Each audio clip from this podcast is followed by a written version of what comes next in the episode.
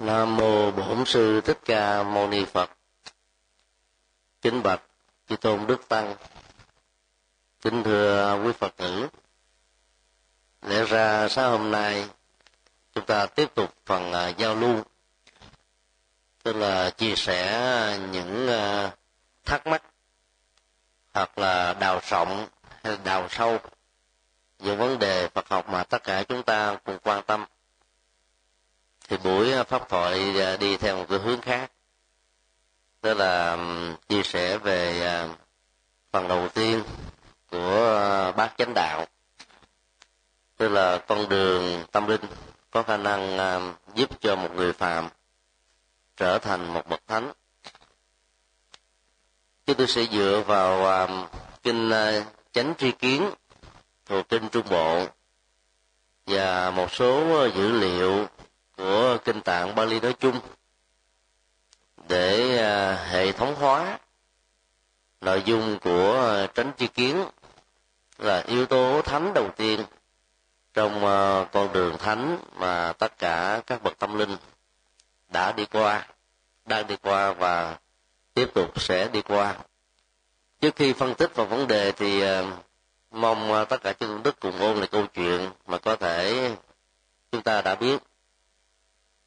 Chuyện kể về một người sống ảo tưởng và rơi vào cái sự khủng hoảng của ảo giác, cho nên gia đình đã đưa anh thanh niên này vào trong bệnh viện tâm thần. Tại đây bác sĩ đã xét nghiệm, kiểm tra các giác quan và tâm thức của anh, thì thấy rằng là anh đang có vấn đề ảo giác rất lớn. Đối tượng bị ảo giác dẫn đến tình trạng sợ hãi trong người của anh đó, đó là hình ảnh con gà, gà cồ. Và khi nghe tiếng gáy của nó hay là gặp mặt nó thì anh hoảng hốt bỏ chạy. Ở trong uh, trị liệu về tâm thần nên nó có cái phần uh, tự kỷ ám thị. Bác sĩ đã áp dụng phương pháp này và yêu cầu anh lặp lại như là một uh, tiến trình quán niệm.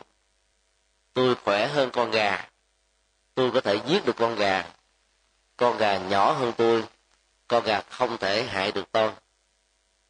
Việc lặp đi lặp lại nhiều lần uh, câu đối mang tính cách là nạp vào trong uh, tâm thức một dữ liệu có khả năng uh, điều khiển và điều chỉnh tự động các cái chức năng um, có vấn đề của nhận thức, giúp cho các bệnh nhân sống trong ảo tưởng á, có thể điều chỉnh được nhận thức sai lầm của mình. Anh đã thực tập theo suốt khoảng ba tháng và có cảm giác rất hân hoan rằng là anh không còn uh, sợ con gà nữa.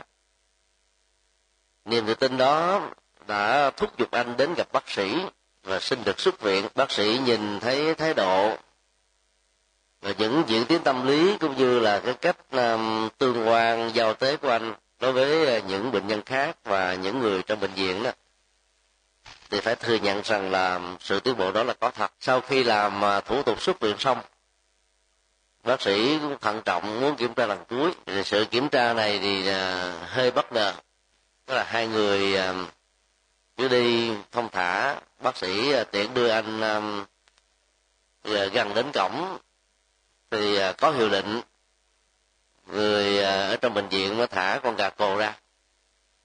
Con thì gái, con thì vỗ cánh, con thì chạy. Chàng thanh niên nhìn thấy ba con gà cồ hoảng quá, không dám đi tới cổng mà quay trở lại, dọt một cái vèo thật là nhanh vào bên trong. Bác sĩ đuổi theo, hai người chạy hỗn hển. Khi đến cái phòng bệnh của anh đó, cảm giác an toàn đã bắt đầu có.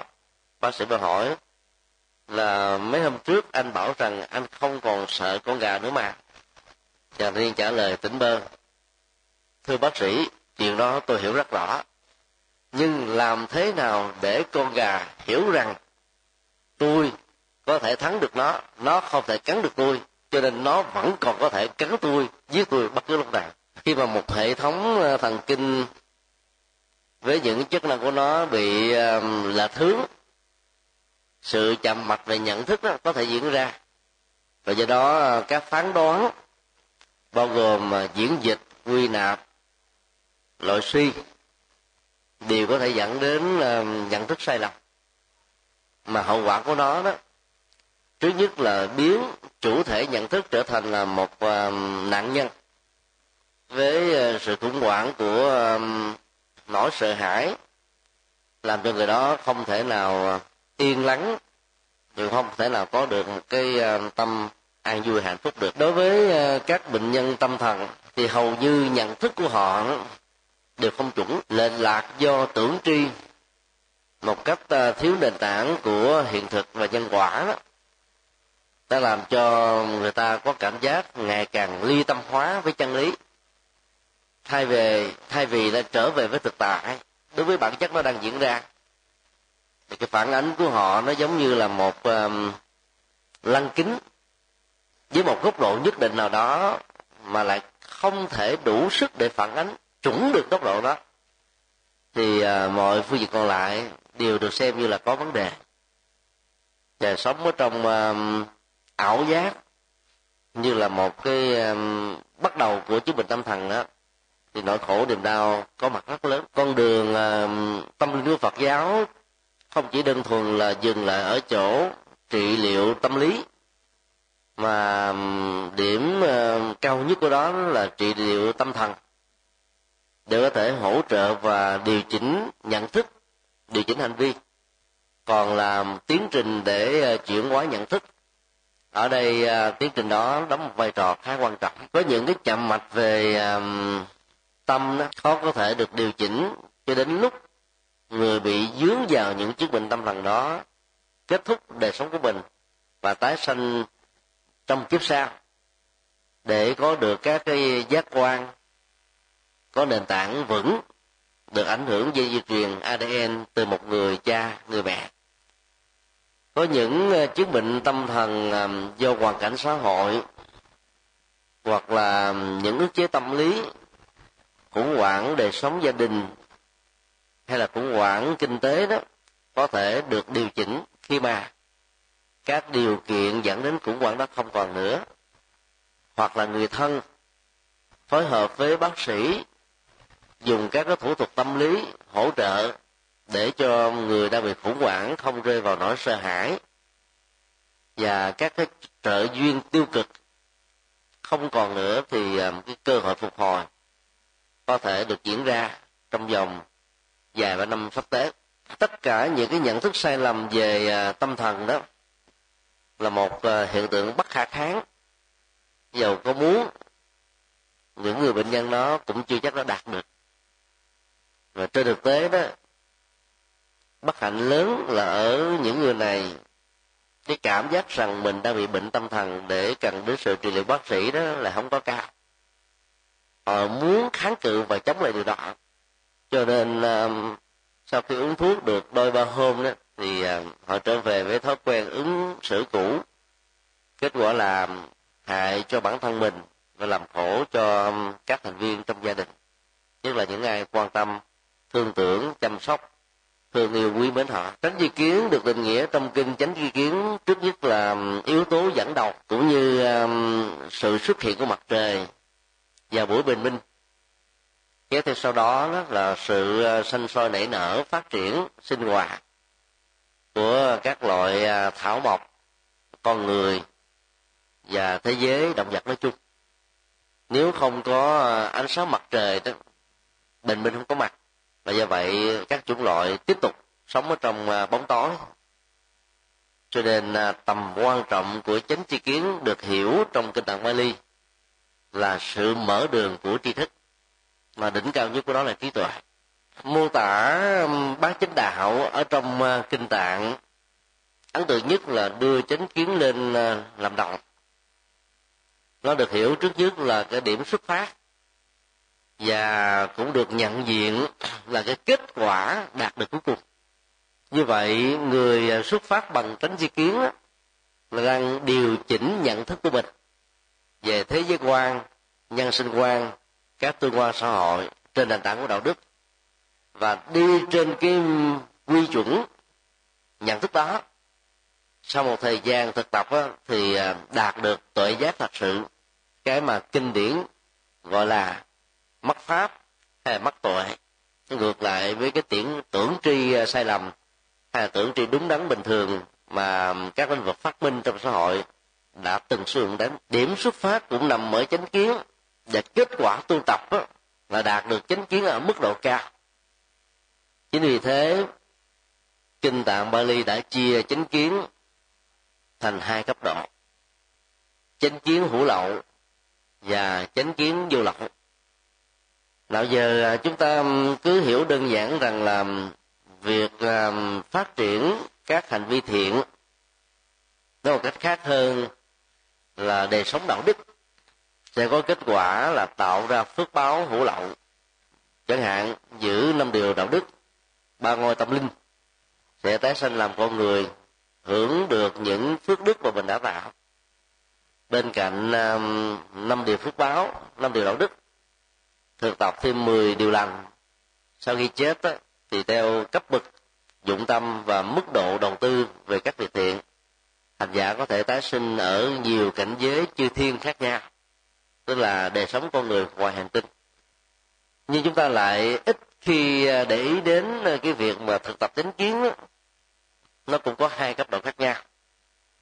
Cấp độ ở mức độ dụng tâm đơn giản, hay là cái khác là ứng dụng trong xã hội đó, thì tạo ra cái phước hữu lộc. Còn cấp độ tu rốt ráo mà phần lớn các tu sĩ thực tập đó, thì dẫn đến con đường giải thoát. Cho nên quả chứng của nó đó là không rơi rớt ở trong ba cõi và sáu đường, nên được gọi là vô lậu. Còn sử dụng um, tầm nhìn chân chính của thánh đạo với mục đích là có được cái phước an vui hạnh phúc, thì quả chứng là hữu lậu trong ba cõi. Và dĩ nhiên là dầu tái sanh ở cảnh giới nào còn chịu ảnh hưởng của tiến trình là luân hồi, hành giả chánh kiến vẫn là người sống rất là chủ mực, cho nên không bị bất thối chuyển xin lỗi không bị thối chuyển trong đời sống đạo đức và nhận thức nói chung, nghĩa là ngày càng tiến bộ hơn, ngày càng đi xa hơn trên con đường hạnh phúc, chứ không có dừng lại ở chủ nghĩa thành quả mà chúng ta có thể đã đầu tư. Nếu ta chịu khó phân tích về hai cái niệm chánh kiến hữu lậu và chánh kiến vô lậu đó, thì rõ ràng dụng ý của Đức Phật đã phân định ngay từ ban đầu. Bát Chánh Đạo đó Ngài đã sử dụng dưới góc độ vô lậu, trên quả chứ của Ngài là vô thượng chánh đẳng chánh giác dưới cội Bồ Đề. Còn cũng với cái tầm nhìn chánh kiến đó, nếu là người cư sĩ tại gia tu học Phật áp dụng cho đời sống gia đình của mình, thì quả trổ là phước báo nhân gian. Cho nên Đức Phật không hề có dụng ý tất cả mọi người đều trở thành là người tu. Và cái con đường thực tập của người tại gia đó không cần thiết phải hướng đến hay là liên hệ đến sự giải thoát, mà làm sao sử dụng chánh tri kiến hữu lậu để tạo dựng đời sống kinh tế, xã hội, văn hóa, giáo dục và các phương diện khác đó, một cách chuẩn mực là được rồi. Cho nên chánh kiến vô lậu là nội lực và cũng là mục tiêu của người xuất gia. Còn chánh kiến hữu lậu đó là con đường, là quỹ đạo của những người tại gia. Nhận diện được vấn đề này thì ta không cần thiết phải nhiệt tình sử dụng cái gu tâm linh giải thoát của người xuất gia cho người tại gia, nhưng là ta đã sử dụng nó trong lịch sử mấy chục thế kỷ phát triển Phật giáo ở các châu lục, là hầu như là không có nghi thức khác biệt giữa người tại gia và xuất gia cho đến thời điểm hiện nay. Và đây là cái điểm khác biệt rất căn bản về quan niệm thánh đạo mà Đức Phật đã chủ trương, cũng như là con đường tu đạo mà chúng ta đang dẫn bước. Cho nên sau một thời gian thực tập đó, những người cư sĩ miên mật với pháp môn hành trì sẽ trở thành là người xuất gia về phương diện tâm thức.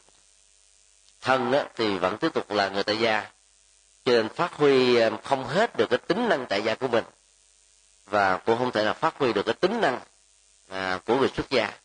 Kết quả là đứng chừng giữa hai cái, cho nên um, có khuynh hướng là từ bỏ công ăn việc làm, các phương tiện đầu tư và không muốn dấn thân sâu sắc hơn về những cái thành công chân chính mà mình đã ghi tạc. À, vấn đề như vừa nêu theo chúng tôi nó là điều mà chúng ta cần phải mổ xẻ, à, bởi vì à, người tại gia chỉ cần hướng đến chánh kiến vô lậu là đủ rồi, xin hữu lậu là đủ rồi. Còn người xuất gia với phương tiện, điều kiện, không gian, mục tiêu, lý tưởng và sự đền trả ơn tam bảo, cụ thể nhất là ơn đằng na, buộc họ phải uh, tu một cách có kết quả, giải thoát để đền đáp lại tất cả những gì mà họ đã vay mượn. Vấn đề thứ ba, Kinh Tạng Bali uh, nêu ra là để có được chánh tri kiến, hành giả cần phải nương vào hai yếu tố. Thứ nhất là lắng nghe, thứ hai đó là như lý tác ý. Lắng nghe được Kinh Chánh Tri Kiến giải thích là những nỗ lực với sự cam kết, gần gũi, tham vấn, học hỏi từ các bậc chân nhân, thánh nhân, hiền nhân về nội dung Phật pháp, và việc trao đổi, tiếp xúc, chia sẻ trên nền tảng để cùng học hỏi từ các vị pháp hữu đi trước và những người có kinh nghiệm tu tập tốt hơn và tối thiểu ngang bằng với những người đang được hỏi. Nhờ đó mà kiến thức về Phật pháp ngày càng được mở rộng, thăng tiến ở chiều sâu lẫn chiều rộng. Thế kỷ hai mươi trở đi, cộng nghiệp mới như là một phước báo mà chúng ta có thể hưởng được, đó là công nghệ thông tin bùng nổ. Cho nên các bản văn cổ xưa và kinh điển với nhiều ngôn ngữ khác nhau, Bali, Sanskrit, Tây Tạng, Hán cổ, đã được dịch ra ngôn ngữ của nhiều quốc gia và dân tộc. Và đặc biệt là người Việt Nam đó, thì các kinh điển đã được dịch ra tiếng Việt từ văn hệ Bali, Hán Tạng đã được phổ biến trên internet. Chỉ cần có máy vi tính, có đường truyền um, internet tốc độ vừa, ta có thể download hoặc là nghe trực tiếp ở trên mạng. À, các bản kinh này đã được uh, thâu âm và phổ biến một cách miễn phí. Thì giờ đó mà mà việc uh, học hỏi chánh pháp á, thông qua con đường lắng nghe, giúp cho chúng ta có thể điều chỉnh được những nhận thức sai lầm. Đức Phật đã có dụng ý dùng chữ đế, tức là lắng nghe một cách rất là vững, có lập trường, có quan điểm của mình, chứ không có lắng nghe một cách mù quáng như tín đồ các tôn giáo được huấn luyện, chỉ nghe chứ không được đặt vấn đề. Đặt vấn đề là thách đố quyền lực với Thượng Đế, là được xem là cái tội ngỗ nghịch rất lớn. Còn Phật giáo dạy chúng ta lắng nghe rõ bằng nhận thức, thậm chí ta có thể nhắm mắt lại và quán từng âm thanh với cái nội dung đang được diễn đạt của nó, để ta có um, được cái phần nhận thức độc lập, chứ không bị lệ thuộc vào người thầy. À, ở đâu có sự lắng nghe thì ở đó nó, kiến thức nó sẽ được uh, tiếp nhận một cách rất là dễ, và sau đó ta đặt lại các vấn đề tiếp xúc của lỗ tai với nội dung uh, được ghi nhận, xem là nó có chuẩn thông qua tiến trình tư duy để chúng ta có thể đưa đến uh, sự thực tập. Cho nên đế thính trong Phật giáo là một uh, tiến trình uh, thanh lọc tâm. Nó khác với uh, tình huống các học trò, sinh viên ngồi trong lớp học lắng nghe thầy cô giáo giảng bài để uh, hiểu uh, và tích tụ kiến thức. Còn uh, sự lắng nghe như là yếu tố để dẫn đến chánh tri kiến đó, là ta dựa vào uh, các quy luật mà Đức Phật đã dạy, giáo pháp mà ta đã được học, để có thể đưa đến sự hành trì, chứ không phải dừng lại ở kiến thức đơn thuần. Thì sự lắng nghe đó sẽ giúp cho ta có cơ hội mở khai được tầm nhìn tri kiến chân chính. Đối với um, yếu tố um, còn lại đó, thì uh, Đức Phật um, đã um, khẳng định rằng là nó là một trong um, những điều kiện rất quan trọng để uh, mở mắt pháp hay là tuệ giác cho các hành giả. Nếu như lắng nghe được xem là cái cơ sở dữ liệu trong quá trình tương tác giữa những cái đã có và những cái mới, mà không lấy cái cũ làm nền tảng để đánh giá cái mới, dẫn đến tiến trình tiếp nhận nó một cách dễ dàng, thì yếu tố như lý tắc ý đó lại là dữ liệu quyết định. Như lý được hiểu nôm na là phù hợp với chân lý, tác ý là sự khởi tâm nhận thức thông qua phán đoán, diễn dịch, quy nạp, tổng hợp, và nó phải được đặt ở trên đối tượng của hiện thực. Hiện thực diễn ra như thế nào thì thấy, nghe, ngửi, biết phải phản ánh trung thành như thế, thì người có tiến trình như lý tác ý đó sẽ tránh xa được các thành kiến, ác kiến, tà kiến, hay là mặc cảm, tự ti.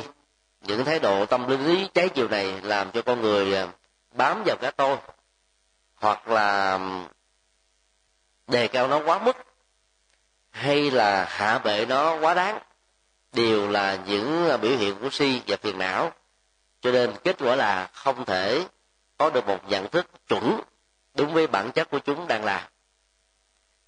Nói một cách khác, như lý tác ý là một lăng kính mà tất cả các dữ liệu được tiếp nhận tương phản trên nó đó đều là phản ứng một cách trung thành với thế giới của hiện thực. Cho nên người nhận thức sẽ không có các phán đoán sai lầm. Để nói cách khác, nếu ta so sánh khái niệm này với nhân minh học, tức là logic học của Phật giáo đại thừa, thì như lý tác ý được hiểu là hiện lượng. Rồi hiện lượng là cái nhìn trực quan, chưa có sự can thiệp của ý thức và mặt đa, cho nên phán đoán của nó rất chuẩn và không kéo theo các mục đích sử dụng, dù là tích cực hay là tiêu cực. Do đó nó là một cái tri thức trực quan của khoa học rất là chuẩn. Phần nhận thức của như lý tác ý sẽ giúp cho các hành giả đánh giá được cái thế giới thực tại, và không để cho dòng cảm xúc can thiệp vào, hay là các kiến thức từ phong tục tập quán, những uh, tư duy mang tính cách là chủ nghĩa kinh nghiệm cá nhân có thể uh, xen lẫn. Cho nên uh, thấu kính hội tụ của uh, như lý tác ý là giúp cho chúng ta có một cái nhìn rất là bao quát và chuẩn xác về đối vật mà chúng ta đang đối diện ở trong tâm, chứ không phải đối diện bằng con mắt. Nói một cách khác là như lý tác ý là tiến trình dẫn đến sự phản đoán đúng, do chúng ta có được sự đế thính về Phật Pháp thông qua văn học kinh điển Bali và Đại Thừa nói chung. Như vậy, để có được chánh tri kiến ở mức độ dẫn đến cái phước hữu lậu, thì đế thính và như lý tác ý là hai dữ liệu chúng ta không thể nào bỏ qua. Trên tinh thần này, kinh Chánh Tri Kiến và những bản kinh còn lại của Đại Thừa và Bali dẫn dắt chúng ta bằng con đường ứng dụng, và nội dung ứng dụng của nó bao gồm các phương diện như sau. Thứ nhất, người có chánh tri kiến luôn luôn có tri thức nhân quả. Tri thức nhân quả gồm có hai dạng. Dạng một là nhân quả mặt phẳng, dạng hai là nhân quả hình học không gian. Chư Tạm sử dụng um, toán học để um, mô tả cái chiều sâu của nhận thức và những cái um, đánh giá hời hợt của một số người về bản chất vận hành của nhân quả nói chung. Dân gian có câu trồng dưa được dưa, trồng đậu được đậu, được hiểu như là nhân quả về mặt mặt phẳng. Mà tôi có trồng là có kết quả. Cái tính chất liên hệ giữa nhân và quả thể hiện qua hạt dưa, cây dưa, hoa dưa, trái dưa là điều mà ta không thể nào phủ định được. Tức là nhân quả nó có một cái tiến trình à, thống nhất giữa nhân và quả. Mặc dầu duyên tác động của nó kiểu gì đi nữa, thì cái tính chất đồng nhất này nó vẫn còn được duy trì. Như cả trong tình huống ta ghép đi từ cây A qua chủng loại B thì cái tính chất đồng nhất đó vẫn còn được giữ lại, mà nên nó có thêm một sự pha tạp mới thôi, còn tính chất đó không bao giờ bị phá vỡ. Mặc dù thế, ta vẫn xem đây là một cái loại nhân quả mặt phẳng, là bởi vì có rất nhiều trường hợp chúng ta trồng dưa mà chẳng được một trái dưa nào, thậm chí trồng dưa mà bị phá sản. Người nông dân có một cái nhận thức rất là là hình thức. Ví dụ như vụ mùa năm nay thấy ai trồng ớt có giá thì họ lập tức là có thể chặt hết tất cả những cây đã được trồng ở trong vườn của mình và đầu tư ớt. Muốn thế thì phải vay tiền ngân hàng, mua hạt giống, rồi mua phân, rồi bỏ sức lao động hay là thuê người làm việc đó thế mình. Nhưng mà khi mà đồng loạt các hộ nông dân đều làm việc đó, đó thì sản phẩm ớt vẫn tốt như là mỗi năm, nhưng mà giá trên thị trường nó giảm xuống có thể là hai lần, ba lần, bốn lần, bởi vì quy luật của thị trường tự do là cung và cầu. Khi mà cung ứng quá nhiều mà cái nhu cầu ít hơn đó thì giá thành nó sẽ giảm, và kết quả là đầu tư có thành quả về thu hoạch nhưng lại không có thành quả về kinh tế, nhiều người phải mang nợ. Tương tự cho các lĩnh vực uh, trồng trọt khác hay là chăn nuôi, mà trong uh, khoảng gần hai năm qua dưới tác động của sự khủng hoảng tài chính toàn cầu đó, ta thấy là nhiều hộ nông dân đã phải tán gia và bại sản. Đó là một nỗi đau vì chỉ nhìn nhân quả dưới góc độ mặt phẳng. Từ đó ta phải um, phát triển loại nhân quả không gian, tức là sự tác động đa chiều của duyên và những hạt giống mà con người đã tạo cho chính bản thân mình trong chiều dài, không phải chỉ hiện đời, quá khứ nữa, cũng như không phải chỉ có hệ nhân quả của bản thân mà còn phải tương quan nó với hệ nhân quả của toàn xã hội. Và nhất là cứ mỗi một giai đoạn lịch sử đi qua đó, công nghiệp mới có mặt, và công nghiệp này nó sẽ tác động rất là tích cực đến nhân quả theo chiều hướng tốt hoặc là xấu. Ví dụ như um, giai đoạn trước đây đó, à, khi mà chủ nghĩa xã hội có mặt để giải phóng chủ nghĩa giai cấp và thuộc địa khắp Nam Châu đó, thì um, công nghiệp mới đó là kinh tế quốc doanh. Kinh tế này đặt trên nền tảng của hợp tác xã, do đó không khích lệ được cái mức độ đầu tư mà vốn con người luôn luôn có thói quen là sở hữu, là tư hữu quá đó. Kết quả là cái nền kinh tế xã hội chủ nghĩa không đi cao, và nếu không cải cách nó sẽ dẫn đến tình trạng phá sản. Mô hình kinh tế tư bản trước đây là đặt trên nền tảng bóc lột sức lao động. Khi có chủ nghĩa xã hội ra đời đó, nó mới tự thay đổi chính nó và đã lấy học thuyết của xã hội chủ nghĩa để cách tăng. Cho nên xã hội chủ nghĩa đưa ra mô hình hay nhưng không áp dụng được do giới hạn. Trong khi đó chủ nghĩa tư bản đã trở thành là chủ nghĩa cộng sản đích thực về phương diện thực tế, và do vậy học thuyết về kinh tế tự do đã trở thành là sự lựa chọn của giai đoạn hiện tại. Và hiện nay đó, các nước xã hội chủ nghĩa vẫn phải sử dụng mô hình này, nhưng vì học thuyết và mối quan hệ trước và sau, cho nên người ta phải ghi là kinh tế thị trường xã hội chủ nghĩa. Mà đã gọi là thị trường thì không có xã hội chủ nghĩa, và xã hội chủ nghĩa thì không có thị trường. Nhưng mà trong cái cộng nghiệp mới này đó, thì người ta chấp nhận nó để có thể giữ được cái vốn có trên nền tảng là hấp thu những cái tích cực hơn, mới hơn. Và do vậy cái cộng nghiệp mới của nền kinh tế ở những nước xã hội chủ nghĩa từ đó là nhẹ thở. Dầu là của xã hội chủ nghĩa hay là của tư bản thì cái thị trường vẫn là quyết định, mà bản chất của thị trường là cung và cầu. Cho nên nếu ta áp dụng nhân quả dưới góc độ của kinh tế học á, thì ta thấy là cái sự tác động đa chiều về mọi phương diện rất là lớn. Một cái khủng hoảng ở lĩnh vực tài chính có thể dẫn đến sự suy thoái kinh tế toàn cầu. Và sự khủng hoảng về bất động sản cũng có thể dẫn đến cái kết quả tương tự. Cái khủng hoảng của thị trường chứng khoán cũng dẫn đến những cái hậu quả làm tê liệt cái cơ chế kinh tế nói chung. Do đó ta phải phân tích và đặt nặng cái tầm quan trọng của các duyên, của chính mình và của cộng xã hội nói chung, thì ta mới hiểu được cái mức độ phạm vi hoạt động rất là đa chiều của nhân quả.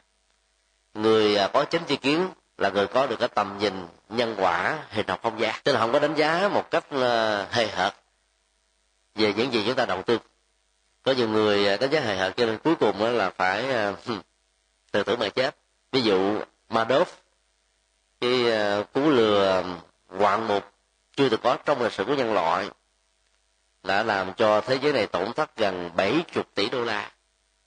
Phương thức ông lừa đảo thiên hạ là lấy uy tín của các triệu phú và tỷ phú vốn là bạn thân của ông để yêu cầu tất cả những ai muốn hợp tác đầu tư vốn liếng vào những hoạt động tài chính phải có ít nhất giới thiệu của một người có uy tín về lĩnh vực thị trường, tức là triệu phú hay là tỷ phú.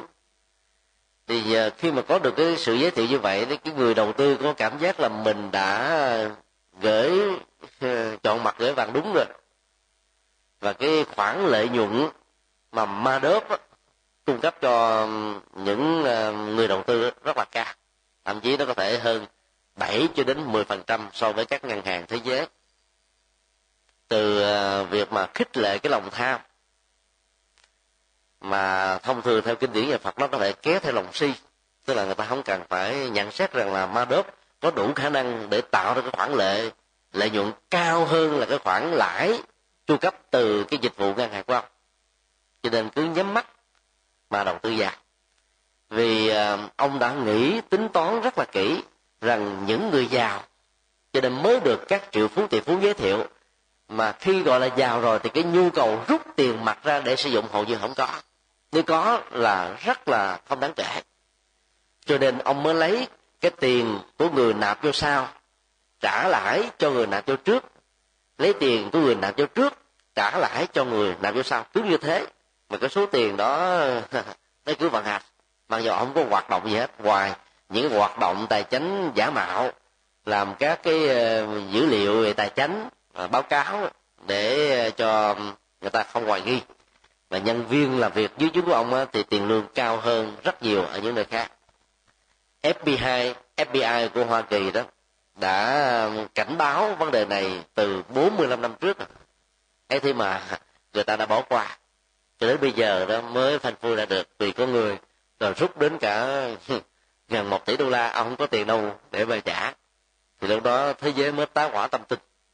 Và vừa rồi thì vụ án xử ông, kết tội ông là một trăm bảy mươi năm tù, rồi phạt một trăm mấy chục tỷ. Thì như vậy là toàn bộ những tài sản và bất động sản của ông bị tịch thu. Rất nhiều cơ quan từ thiện nổi tiếng, bao gồm Hội Chữ Thập Đỏ, nhiều ngân hàng nổi tiếng thế giới mà thế giới ngưỡng vọng trong lịch sử mấy trăm năm, bao gồm những ngân hàng Thụy Sĩ đã phải điêu đứng bởi vì gỡ tiền cho Madoff. Hệ thống tài chính của Madoff có mặt ở trên một trăm ba mươi quốc gia, ảnh hưởng trực tiếp đến những quốc gia này. Và đã có một thời vào những thập niên tám mươi, người ta đã phong tặng ông bằng danh hiệu là God of Finance, tức là thượng đế của tài chính. Bây giờ đó thì người ta đổi lại đó là ma quỷ của tài chính, người đã làm cho thế giới phải điêu đứng, thất điên bắt đảo. Trong cái cơn khủng hoảng này thì cái sự tham gia của ông đã làm cho thế giới ngày càng khổ luyện nhiều hơn, và nhiều triệu phú gỡ tiền cho ông chịu không nổi phải tự tử mà chết. Trong đó có triệu phú người Đức đứng thứ chín mươi lăm trên toàn cầu và đứng thứ năm ở trên nước Đức này. Tức là vì có một cái nhìn là quá đơn giản về nhân quả trong đầu tư tài chính về các hoạt động khác của kinh tế, cho nên lòng tham dẫn dắt đính kèm theo lòng si mê. Kết quả là toàn bộ những đầu tư chân chính của chúng ta đó được xem như là bỏ sông bỏ biển hay là đốt cháy rụi hết. Đó là một nỗi đau. Còn nếu ta hiểu rõ về cái nhân quả không gian N chiều thì rõ ràng ta không thể nào uh, dễ dãi cho vấn đề là gửi cho các ngân hàng hay là các tư nhân với cái tiền lãi suất cao, mà ta lại không cần biết là cái lĩnh vực họ đầu tư là cái gì, hoạt động kinh tế họ như thế nào. cứ mơ tưởng rằng là trong một năm sau cái tiền của tôi sẽ tăng lên mười lăm phần trăm, hay là nhiều nơi lãi suất cao nữa, thì nó cứ như thế mà được tăng trưởng dưới góc độ tỷ lệ thuận, cho nên kết quả là không còn cái gì hết. Trong đó tránh tri kiến về nhân quả sẽ giúp cho người thực tập nó, sống với nó đó, có cái nhìn rất là chuẩn mà không rơi vào chủ nghĩa hoài nghi, phán đoán nhận định bằng trực quan với kết quả xác suất cực kỳ cao, cho nên không rơi vào nạn nhân của những cái cú lừa à, mang tính cách là do thiếu kiến thức về lĩnh vực này. Như vậy ai à, bị rơi vào những cái à, vụ lừa là điều được xem là người chưa có tránh tri kiến về nhân quả. Bởi vì chúng ta đánh giá về nhân quả trong trường này thì một cách quá thiển cận, cho nên um, sống với chánh tri kiến thì uh, ta hạn chế một cách tối đa các rủi ro trong kinh tế, đầu tư, lao động và tai nạn giao thông, và đảm bảo được cái tính an toàn, hạnh phúc ở mức độ cao nhất của nó. Đó là nội dung thứ nhất. Nội dung thứ hai của chánh tri kiến là tầm nhìn mang tính cách là giải quyết vấn đề. Nó khác với cái cách thức um, bị khủng hoảng, thì thấy rất rõ là mình không có được năng lực để giải quyết, dẫn cái kết quả là đào tẩu khỏi thế giới thực tại. Mà vốn dĩ việc đào tẩu sẽ dẫn đến tình trạng thất bại, khổ đau, ám ảnh ngày càng nhiều hơn. Một người dương vào chứng bệnh nặng giới hạn mình ở trên một chiếc giường hay là một chiếc xe lăn, nếu không có chánh tri kiến nó sẽ nảy sinh ra cảm giác tiêu cực, tức là yêu cầu bác sĩ hay là người thân của mình đó, sử dụng các phương pháp trợ tử để kết liễu đời sống của mình, và xem rằng là việc làm như thế đó sẽ giúp cho họ có cái chết nhẹ nhàng hơn, khắc phục được hậu quả của cái cảm giác khổ đau trong cơ thể. Tuần vừa qua, thế giới phương Tây đưa ra một cái tin được rất nhiều người chú ý. Một cụ ông tám mươi bốn tuổi và cụ bà bảy mươi lăm tuổi có trên năm mươi năm sống hạnh phúc vợ chồng, đã kết liễu đời của mình bằng cách là cả hai người cùng uống thuốc độc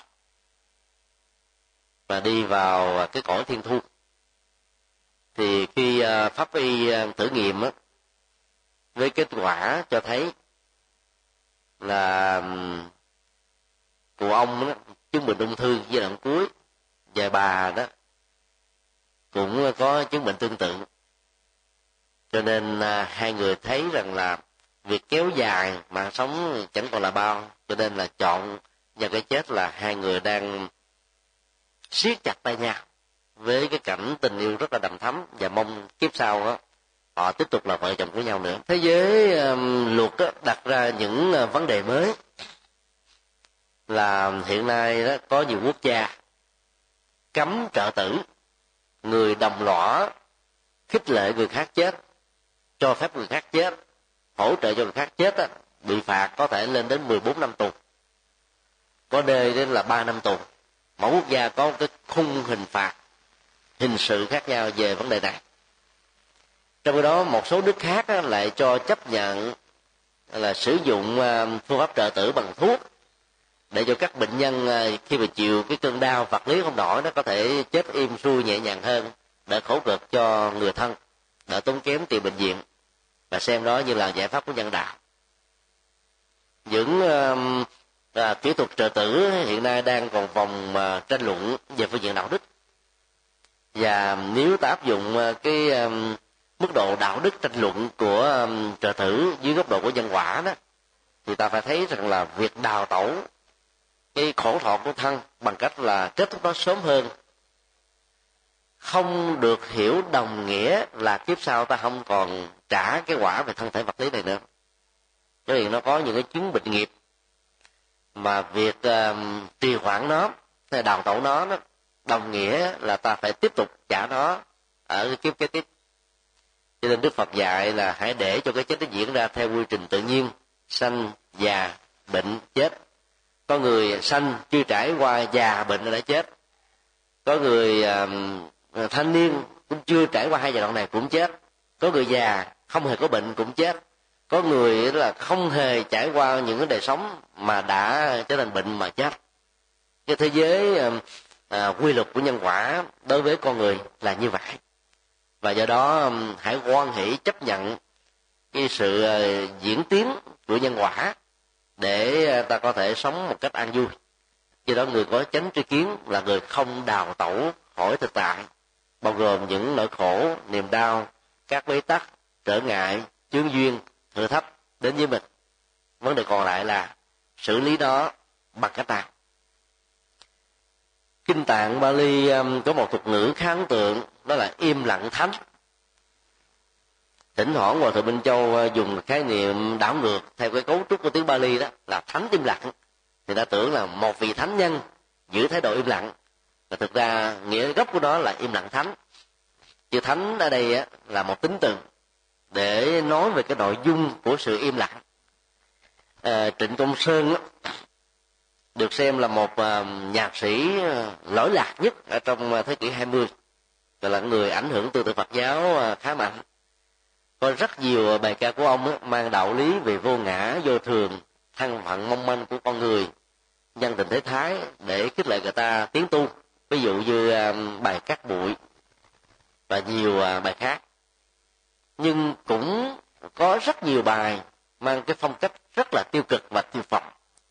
Thì bản thân Trịnh Công Sơn là một người sống trong tiêu phẩm và bị ám ảnh bởi nỗi tiêu phẩm, cho nên cuối cuộc đời ông mượn rượu giải sầu.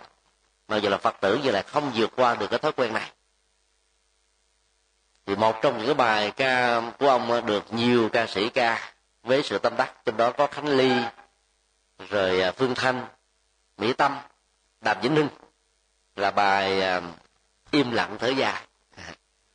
Tôi đã lắng nghe im lặng của đêm, tôi đã lắng nghe im lặng của ngày, tôi lặng im nghe im lặng của đời, tôi lặng lắng nghe im lặng của tôi. Thì suốt cả những cái câu chữ với các ca từ ở trong bài Im Lặng Thở Dài đó, chúng ta thấy là một sự tiêu phật. Chỉ biết im lặng, thở dài, chán chường, thất vọng, bế tắc thôi, chứ không biết làm cái gì. Bởi vì cảm thấy mình bất lực trước nhân quả, bất lực trước uh, mọi diễn biến của cuộc đời, bất lực trước những hình thái bất công của xã hội, bất lực trước tất cả những thứ mình muốn mà không làm được. Cái đó Đức Phật gọi là khổ đế đó. Rất nhiều người bất lực trước khổ đế mà trở thành là im lặng thở dài. Đạo Phật dạy chúng ta im lặng không phải để thở dài, mà im lặng thánh. Mà im lặng thánh được hiểu là gì? Im lặng như thiền định. Thiền định là một tiến trình chuyển hóa cảm xúc, thay đổi nhận thức và hành vi, làm cho con người đánh giá lại chính mình, phân tích các cái dữ liệu, rồi những diễn tiến để có thể tìm ra một lối thoát như là một giải pháp chân chính, không có những cái phản ứng phụ tiêu cực.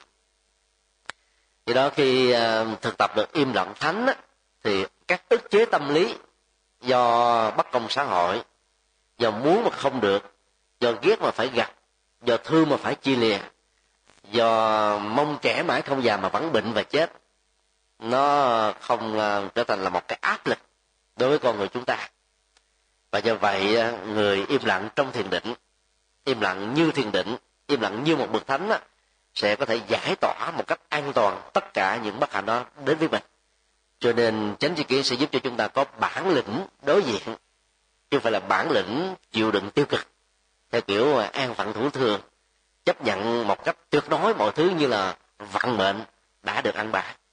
Do đó thực tập uh, chánh tri kiến trong tình huống này, uh, ta sẽ không còn thở dài theo kiểu chán nản, mà thở là thật là sâu, ra vào thư lắng, nhẹ nhàng, thoải mái, tự tại, thảnh thơi, và thấy rất rõ cái dòng chảy của cảm xúc buồn vui lẫn lộn, thấy rất rõ cái chiều hướng của tâm với các các phạm trù đối lập với nhau, thấy rất rõ các ý niệm hóa về quá khứ, về tương lai là không có giá trị. Cho nên quay trở về với chính mình trong hiện tại để thấy rất rõ thân thể này không phải là tôi, tôi không bị lệ thuộc vào thân thể này. Cho nên nỗi khổ, niềm đau bám trên thân và bám trên cảm xúc đó được rơi rụng. Như vậy bản lĩnh của uh, cái nhìn chánh kiến đối với những cái khó khăn trở ngại anh chỉ là một duyên thôi, như là bất kỳ một cái duyên nào khác diễn ra đối với con người. Duyên thì có thuận và nghịch, Cho nên thuận người ta vui, nghịch người ta không nên buồn. Và do vậy không có lý do gì để bị trùng bước hay là tổn thất trên cái con đường lý tưởng mà ta đang theo đuổi, hay là có kết quả mức độ tương đối nào đó. Nội dung thứ ba, người thực tập và sống với chánh tri kiến sẽ là người thể hiện vô ngã với hai góc độ: tâm lý học và nhận thức luận. Vô ngã về mặt nhận thức luận trước nhất là hiểu rất rõ vũ trụ này không có nguyên nhân khởi thủy, do đó là thượng đế hay là duy vật hay là đất nước gió lửa hay là bất cứ một cái gì, điều đó là duy tâm. Mà phải thấy rất rõ là cái tiến trình tương quan duyên khởi tạo ra sự vận hành, rồi à, tồn tại, phát triển, ngoại diệt để hình thành ra một cái tiến trình mới có à, những cái bước tương tự. Như vậy à, sẽ là một sự sai lầm lớn nếu ta cho thế giới này được tạo nên từ vật chất hay là tạo nên từ tâm. Duy vật và duy tâm là hai thế cực. Và đạo Phật không phải là duy tâm. Rất nhiều người à, hiểu sai lầm cái chữ duy thức đó, cho nên nói đạo Phật là duy tâm. Duy thức học nên hiểu là tâm thức học. Và cái việc à, hiểu rõ duyên khởi sẽ giúp cho chúng ta không chấp nhận bất cứ một cái duy gì là nguồn gốc của vũ trụ, mà nó là sự tương quan đa chiều. Việc ứng dụng à, chánh tri kiến sẽ giúp cho chúng ta thấy rất rõ thân thể vật lý bao gồm có bốn nguyên lý. Nguyên lý chắc chắn, tức là à, da, thịt, xương, tủy, các tế bào và tất cả các nguyên tử phân tử tạo ra những tế bào này đang vận hành với một tốc độ rất nhanh, giữa chúng có một khoảng cách rất là lớn và không bao giờ là thường hành như chính nó đã là. Cho nên cứ mỗi một tích tắc nhỏ nhất của thời gian trôi qua, nó luôn luôn trở thành một cái khác. Về nguyên lý chất lỏng đó thì bao gồm có nước mắt, nước mũi, nước dãi, nước tiểu, nước miếng, à, rồi mồ hôi và nhiều thứ bên trong làm cho cơ thể nó được hàn gắn lẫn nhau và nó duy trì sự sống, tạo ra quá trình tuần hoàn, trao đổi chất, vân vân. Nó chỉ là một tiến trình vay mượn thôi. Trong cái đó hai nguyên lý chất diệt và chất vận động đó, là nó thuộc về cái thân nhiệt cao và thấp và vận hành của hơi thở ra vào, cái tác động của gió, không khí bên ngoài đến cơ thể này làm cho con người sống một cách thoải mái hơn. Nếu không có hai yếu tố đó thì con người khó sống thọ lắm. Dù có chất rắn và chất lỏng cũng không thể là sống thọ được. Cho nên ai ít vận động dẫn đến bệnh tật. Và do vậy Kinh A Di Đà dạy một cái nguyên tắc sức khỏe rất là ấn tượng: phạn thực kinh hành. Ăn cơm xong rồi từng bước thảnh thơi, tức là phải đi uh, thiền hành hay là kinh hành. Nhưng mà cái thời xưa Đức Phật thiền hành kinh hành không có niệm Phật, chỉ đi um, hít thở nhẹ nhàng, thư thái, chánh niệm với thân, thọ, tâm, pháp thôi. Và do đó nó không bị áp chế cái hơi thở trong bao tử đó, do đó không dẫn đến những cái chứng bệnh bao tử. Phần lớn các tu sĩ là bị yếu bao tử bởi vì sử dụng hơi nhiều quá do tụng niệm mà ra, hoặc là ăn cơm xong rồi tụng niệm liền. Do đó sự thực tập về nhận thức luận đó, sẽ giúp cho hành giả tránh di kiến, không có đánh đồng một trong bốn nguyên lý này hay là cả bốn nguyên lý này là tôi, và thân thể sẽ được hiểu như là một cỗ xe đóng vai trò chức năng, nghĩa là khi nào nó hòa hợp trong tự thân của nó đó thì ta sẽ sống khỏe và có tuổi thọ. Khi nào sự bất hòa diễn ra giữa luật của ngũ tạng đó, con người sẽ là bệnh, và cái chết có thể tùy thuộc theo mức độ nặng và nhẹ của bệnh này. Cho nên hành giả tránh tri kiến sẽ không đánh đồng thân thể khi còn sống là tôi, và sau khi chết á, thi thể là họ. Nếu chôn đó thì hài cốt không phải là họ. Còn um, xin lỗi nếu thiêu á, hài cốt phải là họ. Nếu chôn á, thì cái thi thể ở trong hòm cũng không phải là họ. Nhờ đó họ đã có thể thoát ra khỏi thân thể, tái sinh liền ngay lập tức. Về phương diện tâm lý học á, vô ngã là một người có thái độ khiêm cung, vì thế rất rõ cái kiến thức mà mình có nó không phải là do mình sáng tạo ra. Kiến thức đúng nó là quy luật, nó là định lý, nó là hệ quả của tất cả những cái chúng ta phán đoán phù hợp với thế giới vật chất, phù hợp với vũ trụ, phù hợp với nhân sinh quan, phù hợp với những diễn tiến đang diễn ra xung quanh chúng ta.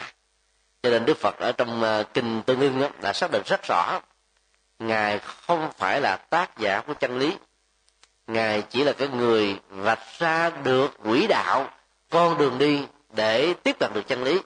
Và hình ảnh đó đã được Ngài ví dụ bằng à, cái um, tòa nhà à, báu vật ở trong rừng, bị à, các cây cổ thụ phủ xung quanh với sự leo của các dây tùm gửi, làm cho rất nhiều người không nhìn thấy. Sau khi Ngài phát hết những cái cỏ dại, tạo ra một cái lối đi để tất cả những người đi theo Ngài hướng dẫn đó đều có thể đến được, tận mắt nhìn thấy các báu vật có mặt ở trong ngôi nhà đó. Thì từ đó chúng ta thấy là chân lý không có tính tác giả, mà chân lý chỉ có người đi đúng, người quá khứ, người hiện tại, người vị lai. Nếu đi đúng quy luật thì cũng có thể đạt được chân lý giống như nhau. Cho nên Đức Phật đã xác định là Đức Phật là Phật đã thành, chúng sinh là Phật sẽ thành, là trên nguyên lý này. Cho nên Ngài mới phủ định cái tính cách tác giả chân lý bằng câu nói là bốn mươi chín năm thuyết pháp ta chưa từng nói một lời nào, chứ không phải là thiếu trách nhiệm về những gì mà Ngài đã tuyên bố.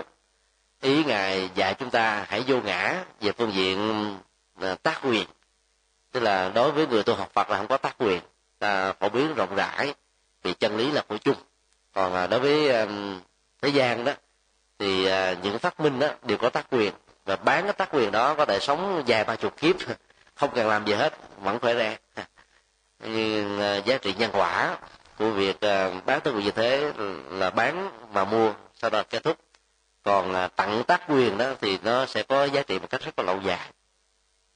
Do đó người thực tập chánh tri kiến sẽ có cái nhìn à, ứng dụng về vô ngã, về phương diện nhận thức luận và tâm lý học. Cho nên phong cách của người đó rất là thoải mái, nhẹ nhàng, à, bình dân, giản dị mà vẫn giữ được cái uh, cung cách uy nghiêm và có cái chiều sâu hòa quan đồng trần, và không vì thế mà bị uh, nhiễm bởi bùn nhơ nước đọng. Hoa sen của người chánh tri kiến vô ngã đó luôn luôn là tỏa sáng với gương nhụy cánh hạt mà các loại hoa khác không thể nào so bì kịp. Nội dung uh, thứ tư, người uh, có chánh tri kiến luôn luôn là người uh, sống um, thuận hợp với nguyên lý vô thường. Vô ngã là áp dụng cho vật lý, vô thường là cho thời gian. Hay nói cái khác là vô ngã là không gian mà vô thường là thời gian. Không có vật lý nào trong không gian nào với sự tồn tại phát triển và ngoại diệt nó mà không liên hệ đến thời gian. Cho nên không gian là không gian của thời gian, và thời gian là thời gian của không gian. Hai cái này nó phối hợp với nhau một cách rất là phổ quát, và do đó đó ai hiểu được chánh tri kiến về phương diện vô ngã thì đồng lúc đó hiểu được chánh tri kiến về phương diện vô thường. Cho nên thực tập chánh tri kiến sẽ giúp cho chúng ta có cái nhìn thấy rõ chiều biến thiên của thời gian quá khứ, hiện tại và vị lai. Cho nên không có kỳ vọng, không sống trong cái chủ nghĩa lý tưởng, không sống trên tinh thần là thần tượng quá, tuyệt đối quá. Bởi vì mọi thứ diễn ra trong cuộc đời này nó không bao giờ theo ý mình hết, mà nó theo cái quy luật nhân duyên, nhân quả ở trong tự thân của chính nó và những cái sự vật xung quanh. Cho nên mọi đổi thay, bao gồm nhân tình thể thái, hay là cuộc đời, uh, biển trở thành đất, đất trở thành biển, cây trở thành là tro bụi, rồi uh, sa mạc trở thành cây, là chuyện rất là bình thường vì cái nguyên lý vô thường mà ra. Có một quan niệm rất là sai lầm cần được đính chính là người ta đã hiểu vô thường Phật giáo như là sự tố cáo một cách là tô đen thế giới thực tại, để làm cho con người có cảm giác chán trường, thất vọng, do đó không còn nỗ lực phấn đấu để làm bất cứ một cái gì hết. Đó chỉ là hiểu một mặt của vô thường thôi, là mặt tiêu cực. Do vô thường cho nên hai tòa nhà tháp đôi của Hoa Kỳ đã trở thành cát bụi. Do vô thường hai tượng Phật cao nhất ở Afghanistan trở thành uh, chỉ là một cái kỷ vật ở trong tâm của các Phật tử. chứ không còn là một pho tượng Phật quý để chúng ta tôn thờ. Và vô thường có nhiều ngôi chùa đã bị dột nát, và vô thường những người trẻ trở thành già, và vô thường những người khỏe trở thành chết, và vô thường mọi thứ đổi thay, và vô thường chính thể, kinh tế, xã hội, văn hóa, giáo dục nó không là chính nó như là ở quá khứ. Tất cả những thứ này nó luôn luôn thay đổi, điều đó không ai phủ định hết. Vấn đề ở chỗ là nhận diện cái bản chất vận hành của nó, không dạ gì chúng ta thắt đi bắt đảo, ba chìm bảy nổi tám lên đêm theo vận mệnh của nó. Ta vẫn phải sống một cách rất là bình thường. Áp dụng um, tinh thần của um, vô thường đó, Trịnh Công Sơn đã phát biểu: tôi ơi đừng tuyệt vọng, em ơi đừng tuyệt vọng, lá mùa xuân, xin lỗi lá mùa thu rơi rụng giữa mùa đông, em chính là tôi, tôi chính là em. Đó là khi mình thấy rõ được cái vô thường thì mối tương quan xã hội để giúp cho con người gắn bó, khắng khích hơn, thương yêu nhau hơn, chăm sóc lo lắng cho nhau nhiều hơn. Bởi vì nếu không làm như thế thì sự vô thường này là mối đe dọa rất là lớn. Cho nên mỗi lần có một thiên tai diễn ra đó thì có tình thương được gieo trồng. Ở đâu có một bão chúa xuất hiện, ở đó có một vị Bồ Tát ra đề. Ở đâu có những nỗi khổ niềm đau thì đó nó có niềm an vui và hạnh phúc. Chính vì cái vô thường mà nó có được cái sự đối lập này. Nếu mà không có vô thường thì chuyện đó không bao giờ xảy ra. Cho nên hai tòa nhà tháp đôi của Hoa Kiều sụp đổ. Trên thế giới trong vòng ba chục năm nữa nó sẽ có vài chục cái tháp đôi tương tự như thế sẽ được mọc lên. Hai tượng Phật ở Afghanistan không còn nữa, nhưng ở Trung Quốc và nhiều nơi khác sẽ bắt đầu làm. Vì làm như vậy như là một sự tưởng niệm, và như là một cái điều kiện du lịch, như là một cái phương tiện để tạo kinh tế, như là một phương tiện để hướng đến đời sống tâm linh. Do vì à, vô thường mà ta có thể tạo ra những cái tiến trình mới, có cái giá trị tích cực hơn, tốt đẹp hơn, hay hơn. À, dân gian Trung Hoa người ta có nói câu là à, sống á, thì cái đợt sau đẩy cái đợt trước. Ý muốn nói là thế hệ đi sau ngày càng tiến bộ hơn, giỏi hơn, hay hơn thế hệ đi trước. Bởi vì cái cộng nghiệp của giai đoạn lịch sử đó ngày càng được khắc phục và ngày càng được phát huy. Bởi vì những phát minh mới đó ngày càng có mặt, cho nên con người càng về sau thì uh, kiến thức đó, nó càng uh, phát triển ở một mức độ khá lớn, mà trước đây đó thế hệ ông bà tổ tiên chúng ta phải mất đến cả vài thế kỷ mới có được cái kiến thức này. Do đó tất cả những diễn tiến tích cực trong cuộc đời đều do vô thường mà có. Và cái đây là cái nhìn chánh tri kiến rất là đặc biệt. Bồ Tát Long Thọ trong tác phẩm Trung Quán Luận đó phát biểu một câu rất sâu: dĩ hữu không nghĩa cố, nhất thiết pháp đắc thành. Do có nguyên lý tánh không mà mọi sự vật hiện tượng trong cuộc đời này được thành tựu. Cái câu thứ hai là cái câu nói về cái phương diện tích cực của vô thường. Ừ, phần lớn đó, thế gian ta không biết đến cái này cho nên cho rằng đạo Phật là tiêu cực. Chứ không ở trong triết học Trung Quán đó, được hiểu nó là đồng nghĩa với duyên khởi. Nhân duyên sở sanh pháp đó, thì tất cả cái đó được gọi là không. Tất cả mọi sự hiện tượng được sanh ra, hình thành, tồn tại, phát triển từ điều kiện, từ nhiều duyên, thì cái đó được gọi là không. Mà cái gì đó tồn tại phát triển từ duyên, cái đó phải được hiểu là vô thường. Như vậy nhân duyên bằng với không và cũng bằng với chữ vô thường. Nếu nhân duyên nói về phương diện vật lý nó là vô ngã, nhân duyên nói về phương diện thời gian nó là vô thường. Như vậy là hai cái này nó là hai mặt một vấn đề mà không tách rời khỏi nhau. Và nhờ cái vô thường đó mà các diễn tiến tích cực tiếp tục có mặt.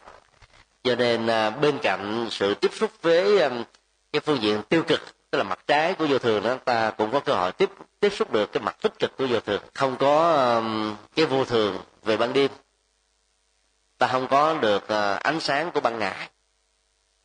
Không có cái sự vận hành của mặt trăng, ta không có được ánh sáng của mặt trời. Không có những bước đi, ta không có cái cái điểm đến. Không có những nỗ lực, ta không có những thành quả. Tất cả những cái thay đổi trong những cái diễn tiến như trên đều được gọi là vô thường. Do mà vô thường mà có kết quả. Cho nên đừng hiểu là vô vô thường chỉ có hậu quả, kết quả tốt đó cũng có. thì cái người có chánh tri kiến sẽ thấy rõ được điều đạt. Thứ năm, người có chánh tri kiến luôn luôn là người sống thuận hợp với đạo đức. Đây là điều mà kinh điển xác quyết sắc rõ và đã làm cho giá trị của người có chánh tri kiến vượt lên xa những người có kiến thức bình thường. Hiện nay ở Hoa Kỳ có khoảng bốn mươi trường đại học có phân khoa Phật học như là một department độc lập, hoặc là liệt Phật học vào một cái group of Buddhist studies, tức là một cái nhóm um, chuyên ngành trực thuộc vào um, uh, tôn giáo học, hay là châu Á học, hay là Ấn Độ học, hay là ngôn ngữ học, hay là Sanskrit, hay là Bali, vân vân. Thì uh, cái việc mà uh, tham gia giảng dạy đó, nó có những cái tình huống không nhất thiết phải là các Phật tử hay là tu sĩ.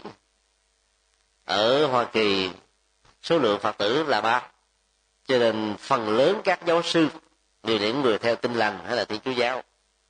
Tương tự ở Ấn Độ, phần lớn các giáo sư Phật học là người Ấn Độ giáo, hoặc là Kỳ Na giáo, hoặc là không có tôn giáo.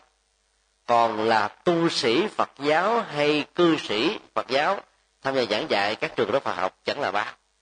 Tình huống này áp dụng còn lại đối với nhiều quốc gia khác đang có bộ môn Phật học. Mặc dầu không phải là Phật tử, nhưng kiến thức Phật học của các vị giáo sư rất chuẩn, do vì tuân thủ theo phương pháp luận. Các vị giáo sư không thể nào nói một cách là phiến diện để đề cao tôn giáo của mình bằng cách là hạ bệ Phật giáo trong nội dung giảng dạy hay là các học thuyết được họ tham gia phân tích. Họ vẫn tuân thủ, bằng không nếu sinh viên phản ánh thì họ có thể mất việc.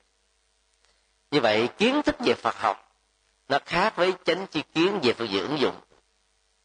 Ai có học Phật học với một uh, uh, người thầy có kinh nghiệm giảng dạy thì sau bốn năm có thể giảng kinh thuyết pháp, phân tích các vấn đề, giải quyết các vấn đề một cách rất là chuẩn.